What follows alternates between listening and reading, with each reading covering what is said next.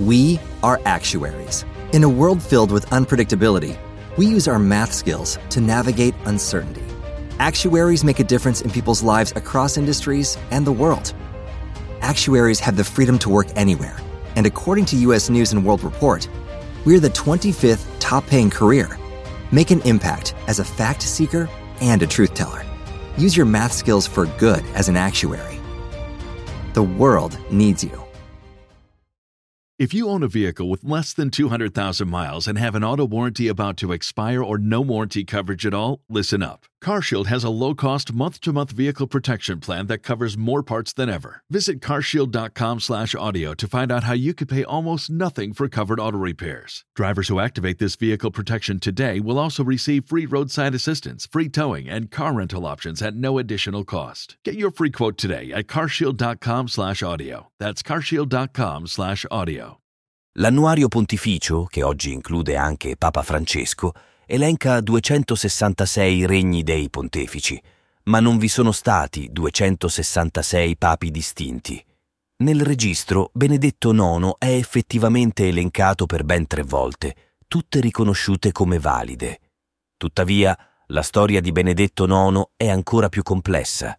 È stato uno dei pochissimi papi nella storia a dare le dimissioni, in compagnia di Clemente I, Ponziano, Celestino, Gregorio XII e più recentemente Benedetto XVI.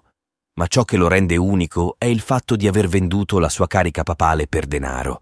Inoltre è stato uno dei quattro papi ufficiali, insieme a Silvestro III, Gregorio VI e Clemente II, che, in un caso unico nella storia della Chiesa, si sono trovati a occupare contemporaneamente il trono di San Pietro nel 1046, fra litigi e rivendicazioni. Benedetto IX era noto anche come Teofilatto ed era parte della dinastia dei Conti di Tuscolo. I suoi zii includevano i precedenti Papi Giovanni XV, fratello della madre, Benedetto VIII e Giovanni XIX, fratelli del padre di Teofilatto, Alberico III, conte di Tuscolo. La famiglia dei Tuscolo all'inizio del millennio era la più potente di Roma, vantava una regina d'Italia fra i suoi antenati ed era imparentata con numerosi altri papi. All'interno della Chiesa esercitava una notevole influenza e intrecciava alleanze con le altre potenze feudali e imperiali dell'epoca. La data di nascita di Teofilatto è avvolta dall'incertezza. Quando ascese al soglio pontificio fra il 27 agosto e il 3 settembre 1032, era indubbiamente molto giovane. Le fonti variano notevolmente nell'indicare la sua età esatta. Alcune suggeriscono che avesse solamente 10 o 12 anni, altre lo descrivono come un adolescente, alcuni ricercatori avanzano l'ipotesi di 20 anni, mentre per storici più recenti potrebbe essere stato di 25. In ogni caso è considerato uno dei pontefici più giovani della storia.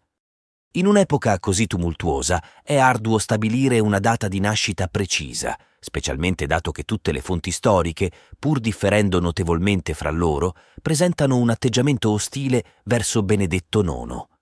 Questa ostilità potrebbe aver portato a un'enfasi particolare su dettagli scabrosi al fine di sottolineare l'indignazione e la condanna morale. Tuttavia, sembra che il giovane Papa fosse in gran parte una pedina nelle mani del padre e della famiglia, costretto a continuare un dominio che i Tuscolo consideravano come un loro diritto dinastico.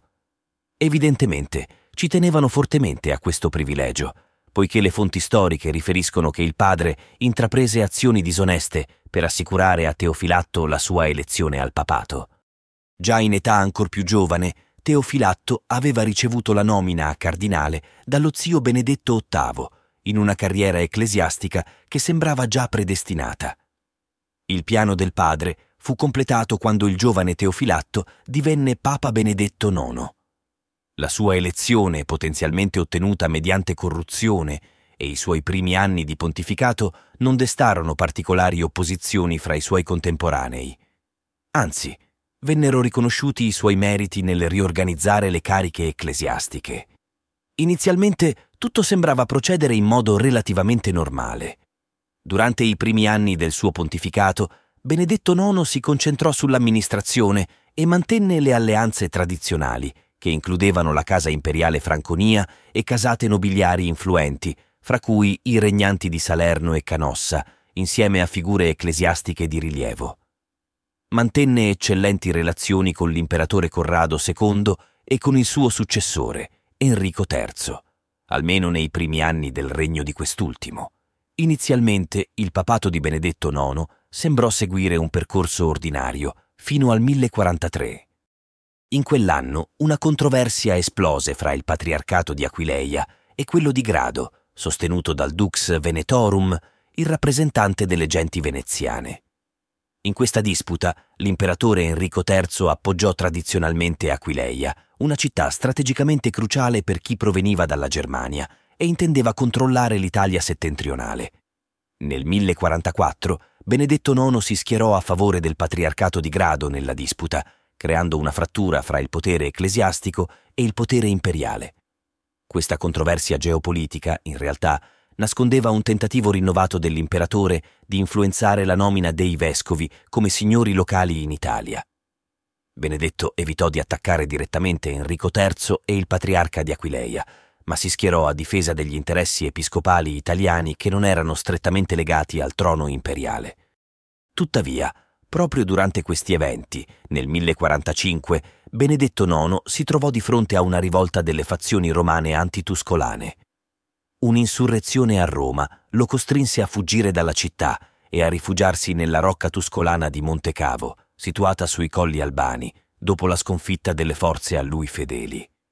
I ribelli romani, alla fine vittoriosi, elessero il nuovo papa, Giovanni, vescovo di Sabina, che assunse il nome di Silvestro III.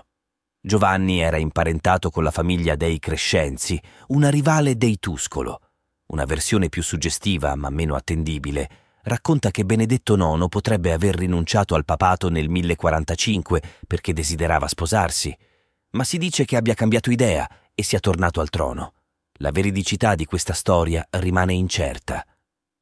Le fonti storiche dell'epoca, generalmente critiche nei confronti di Benedetto, hanno sfruttato ogni opportunità per diffondere pettegolezzi maligni sulla sua vita sessuale, incluso il suggerimento di comportamenti licenziosi, fra cui sacrifici al demonio associati a orge e lussuria.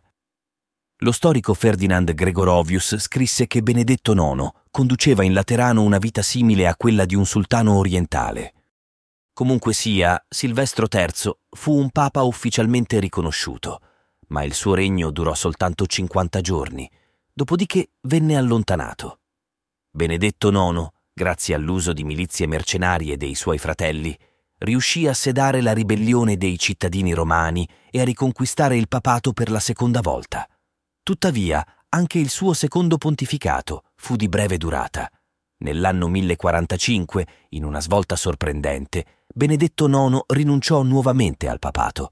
Questa fu la seconda rinuncia, a meno che non si creda alla versione che afferma che la sua prima rinuncia fosse dovuta a desideri matrimoniali piuttosto che a una sconfitta politico-militare.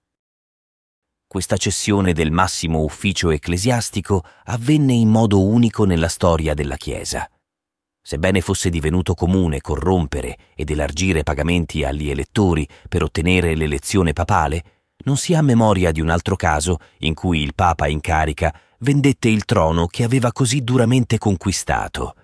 Benedetto IX ottenne un guadagno significativo da questa transazione, 650 kg d'oro, mentre l'acquirente, suo padrino Giovanni Graziano, divenne papa e assunse il nome di Gregorio VI. Questa insolita compravendita fu persino formalizzata attraverso un atto ufficiale noto come Carta Refutationis, un documento di rinuncia. Va specificato che, secondo le antiche fonti, a Gregorio VI è attribuito un intento nobile. Egli avrebbe ceduto alle consuetudini corrotte, non per l'ambizione personale, ma per il desiderio di riformare una Chiesa che da tempo era in declino, gran parte del quale veniva imputato a Benedetto IX e alla sua famiglia dei Tuscolani.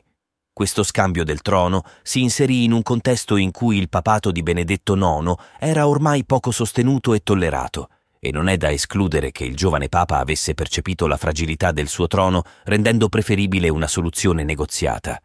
D'altro canto neanche il nuovo Papa rimase a lungo sul trono, poiché l'imperatore intervenne direttamente.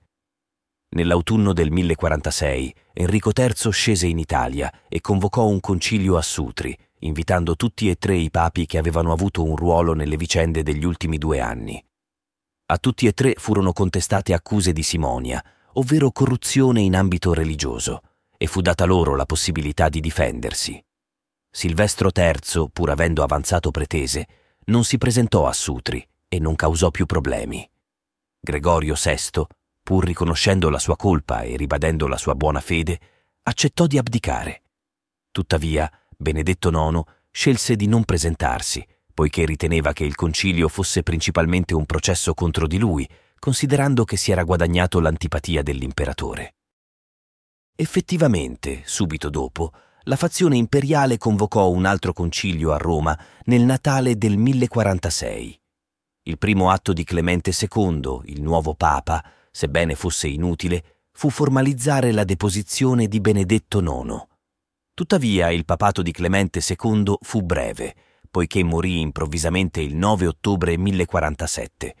In un momento in cui l'imperatore era assente dall'Italia, ciò riaccese le lotte fra le fazioni romane. Una di esse decise di riportare Benedetto IX al soglio papale per la terza volta, ma l'imperatore, come era prevedibile, non accettò questa decisione. Egli intervenne nuovamente nelle dispute romane e impose un papa di origine germanica, noto come Damaso II.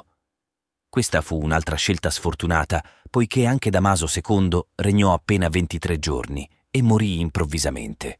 Nel frattempo Teofilatto, ovvero Benedetto IX, si era ritirato a Sabina, ma senza rinunciare alle sue pretese sul papato.